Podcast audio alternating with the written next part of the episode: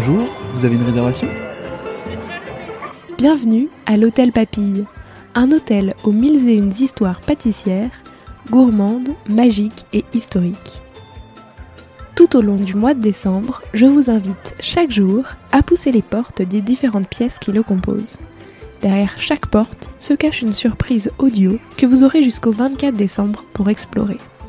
Et il se pourrait que vous ayez un rôle à jouer. Moi, c'est Léa Reverdy, et je vous accompagnerai tout au long de cette aventure sonore pour découvrir avec vous celles et ceux qui se cachent dans ces pièces. Pour que la magie reste complète, je ne vous en dis pas plus. Vous êtes prêts? On y va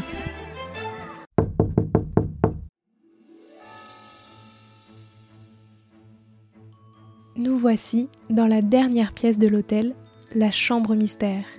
Et aujourd'hui, elle a été spécialement décorée pour Noël afin de répondre à vos défis enneigés. Alors pour commencer notre visite, laissez-moi vous raconter l'histoire de la bûche de Noël. Que ce soit par son nom ou sa forme, la bûche est intimement liée au bois. Mais pourquoi? Eh bien parce qu'originellement, vers 2500 avant Jésus-Christ, lors du solstice d'hiver, on brûlait une énorme bûche de bois en guise d'offrande aux dieux afin de garantir une bonne récolte pour l'année à venir. Idéalement, elle devait même brûler pendant 12 jours, soit jusqu'à la nouvelle année, et était bénie à l'aide d'une branche de buis ou de laurier que l'on devait garder ensuite jusqu'à la fête des rameaux. Si cette année vous avez envie de revivre cette tradition, c'est très simple.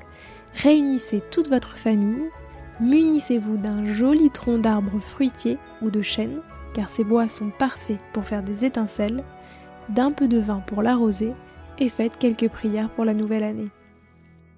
Et le dessert que l'on connaît aujourd'hui dans tout ça Malheureusement, personne ne sait exactement qui est l'inventaire de la bûche telle qu'on la connaît actuellement. Un apprenti pâtissier de Saint-Germain-des-Prés Un ancien glacier du prince Charles III de Monaco Un chocolatier lyonnais Personne ne peut le dire précisément. Parmi les légendes les plus souvent racontées, ce serait en 1879 que le pâtissier parisien Antoine Charabeau aurait traduit la coutume dans le sucré en inventant un dessert en forme de bûche, de la génoise coupée en petits disques et collée avec une crème mocha ou du chocolat, le tout masqué avec cette même crème. Dans toutes ces histoires, une chose est bien certaine, elle a été créée au 19e siècle et a ensuite été popularisée après la libération dans les années 1950. Mais vous vous demandez sûrement à quoi ressemblait cette première bûche Eh bien, vous n'allez pas être surpris. La composition était la même qu'aujourd'hui, ou presque.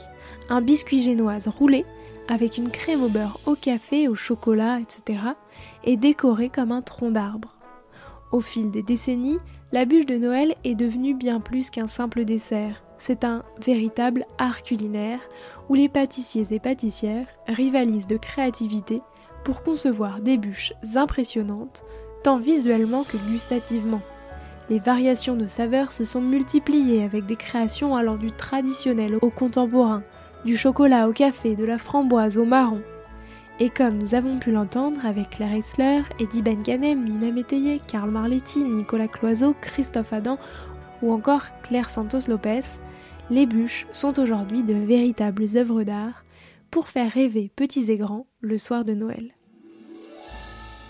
Mais je n'allais pas vous laisser comme ça. L'un de vos défis m'a particulièrement fait sourire et a titillé ma curiosité et mon imagination. Quelle création faire pour faire tenir le Père Noël pendant sa tournée? J'y ai beaucoup réfléchi et je vous propose un conte de Noël pour vous les présenter. Tard dans la nuit, à l'heure où tous les convives ont désormais fini leur dernière part de bûche, et où le monde entier est bercé dans ses plus beaux rêves de Noël, celui que nous attendons tous enfourche son traîneau. La tournée commence, et dans chaque maison, il est l'heure de déposer ses plus beaux cadeaux. Et s'il y a bien une chose que moi, Père Noël, j'attends avec impatience, c'est les petites gourmandises que vous laissez au pied du sapin. La veille, comme le veut la tradition, nous sommes tous et toutes attelés à la préparation de celle-ci. Pas de cookies ni de verre de lait ici, mais des gourmandises pleines d'énergie pour surmonter cette nuit qui n'est pas de tout repos. Pour répondre à cette mission, le petit papille décida de lui préparer des Energy Balls. Pâte de dattes et graines de tout genre seraient parfaites pour lui apporter l'énergie nécessaire. Pour plus de gourmandises, il les enroba dans un délicieux chocolat noir et les saupoudra de quelques graines de sésame. Une fois les bouchées réalisées, Papille eut envie de compléter son assiette par un dessert qui contiendrait un petit remontant. Se creusant les méninges, il décida alors de retravailler un dessert emblématique de la pâtisserie française, le baba au rhum. Le rhum sera parfait pour booster le reste de sa tournée, pensa-t-il. Mais bien sûr, il n'avait pas envie de réaliser un baba classique. Alors, il s'attela à réaliser un bonhomme au rhum. Visuellement, se dit-il, il ressemblera à un bonhomme de neige, le bas de son corps en pâte à baba et sa tête en chantilly. Pour y ajouter les saveurs de Noël, il parfuma le baba d'épices à pain d'épices et la chantilly de zeste d'orange il imbiba son baba bien rond dans un mélange de rhum et de sirop à la cannelle, puis pocha une jolie tête en chantilly sur celui-ci. Pour terminer en beauté, il disposa des petites graines de sésame noir pour réaliser ses yeux et en aligna d'autres pour créer sa bouche. Pour son nez, il prit un petit zeste d'orange et le tour était joué. Le lendemain matin, à son réveil, l'assiette sous le sapin était vide il ne restait qu'un petit mot. Merci papy, je me suis régalée, vivement l'année prochaine. Et c'est ainsi que les Energy Balls et le bonhomme au rhum devinrent les traditionnels desserts laissés au Père Noël le soir du 24 décembre. J'espère que cette histoire vous a plu et que vous avez apprécié suivre les aventures de l'hôtel Papy tout au long du mois de décembre. De mon côté, j'adore vous trouver et raconter des petites histoires de desserts alors l'exercice me plaît toujours.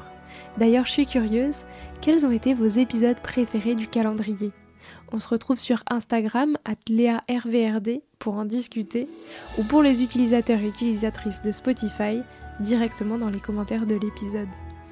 Je m'accorde désormais une courte pause la semaine prochaine, mais on se retrouve dès le 1er janvier pour une semaine spéciale Épiphanie.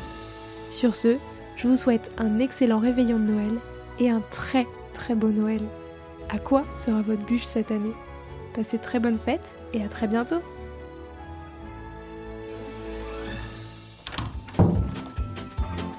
J'espère que cet épisode vous a plu et moi je vous dis à demain pour une nouvelle aventure.